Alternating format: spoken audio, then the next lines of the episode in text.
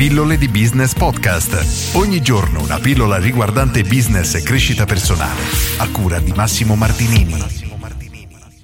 Come vendere più facilmente? Oggi voglio portare la tua attenzione in una strategia, o meglio un modo di pensare molto interessante che spesso, per quanto sia banale, viene sottovalutato o meglio ignorato, ovvero noi dobbiamo considerare che il nostro interlocutore, la persona che sta decidendo se acquistare da noi oppure no, può conoscere il nostro settore oppure no.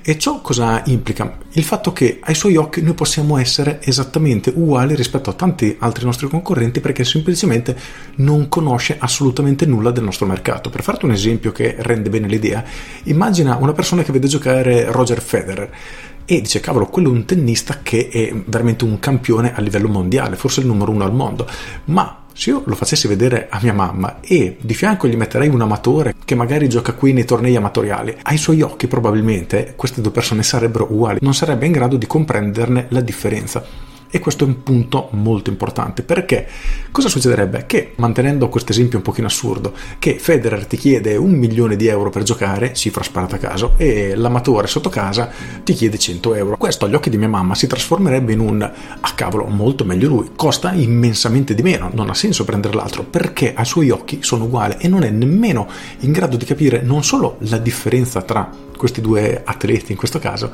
ma non conosce assolutamente nulla del mercato, in questo caso il tennis. Quindi se siamo in una situazione simile in cui noi siamo veramente di fuori classe, ma il nostro interlocutore non ha assolutamente la più pallida idea di quello che noi facciamo, allora dobbiamo necessariamente fare un passo indietro e insegnare alla persona le regole del gioco, fare capire che esistono tanti livelli di atleti, mantenendo questo esempio, quindi c'è l'amatore, ci sono dei campioni nazionali e poi c'è l'elite mondiale. E questo passaggio è estremamente fondamentale se vogliamo far capire alla persona il nostro vero livello, perché senza riuscire a confrontarci in maniera adeguata saremo esattamente uguali ai nostri concorrenti e di conseguenza sarà incredibilmente difficile vendere. Al contrario, se noi riusciamo a trasferire tutte le competenze che alla persona servono per riuscire a valutare in maniera oggettiva, proprio chiara, e quindi a capire perché noi magari costiamo di più, un nostro competitor costa di meno e un nostro altro concorrente ancora costa di più. Ecco, riuscire a trasferire queste competenze al cliente ci permetterà di vendere in maniera molto facile, soprattutto se siamo in un mercato pieno di concorrenza dove il livello è incredibilmente basso. E purtroppo questa è una situazione nella quale si trovano tantissimi liberi professionisti.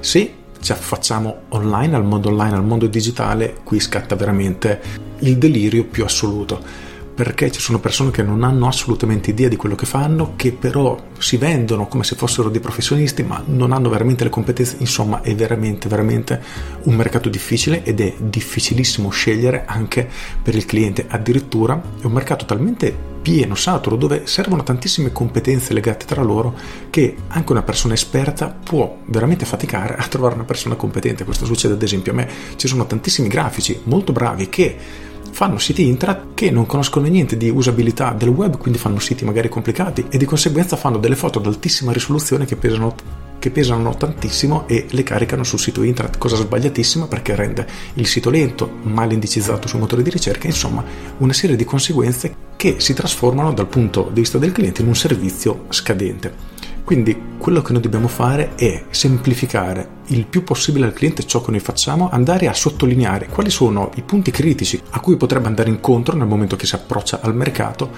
fargli capire come individuare questi problemi, come difendersi e fare in modo, per dirla in maniera breve, che o trova una persona veramente competente, grazie alle informazioni che le avete dato, che non necessariamente dovete essere voi, oppure se non ne trova altre, o se trova solo persone incompetenti, gli sarà molto più facile poi tornare da voi e accettare la vostra proposta.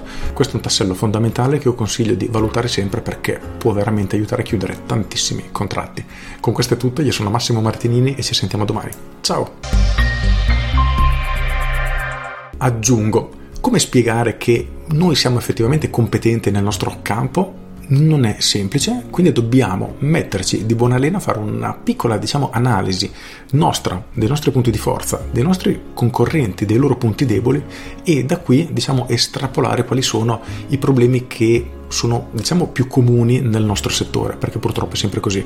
Esempio stupido: ristrutturi casa, sai che rispetto al preventivo il costo reale aumenta davvero a dismisura, oppure i tempi si allungano sempre un casino, la casa doveva essere pronta a marzo e ad agosto ancora ci sono i lavori in corso. Ok, questi sono giusto per fare un esempio. Perfetto, se tu invece in questi punti sei forte, ecco che dovresti spiegare al cliente come queste sono le criticità a cui si va spesso incontro e di come tu sei in grado di, diciamo, ovviare al problema, quindi di mantenere la promessa fatta. E se stanno valutando altri preventivi, di fare determinate domande per capire se anche gli altri preventivi riescono a garantire la stessa cosa, perché altrimenti il cliente potrà andare incontro a dei problemi.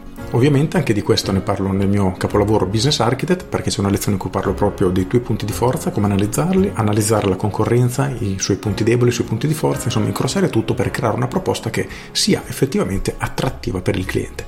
Con questo è tutto davvero e ti saluto. Ciao!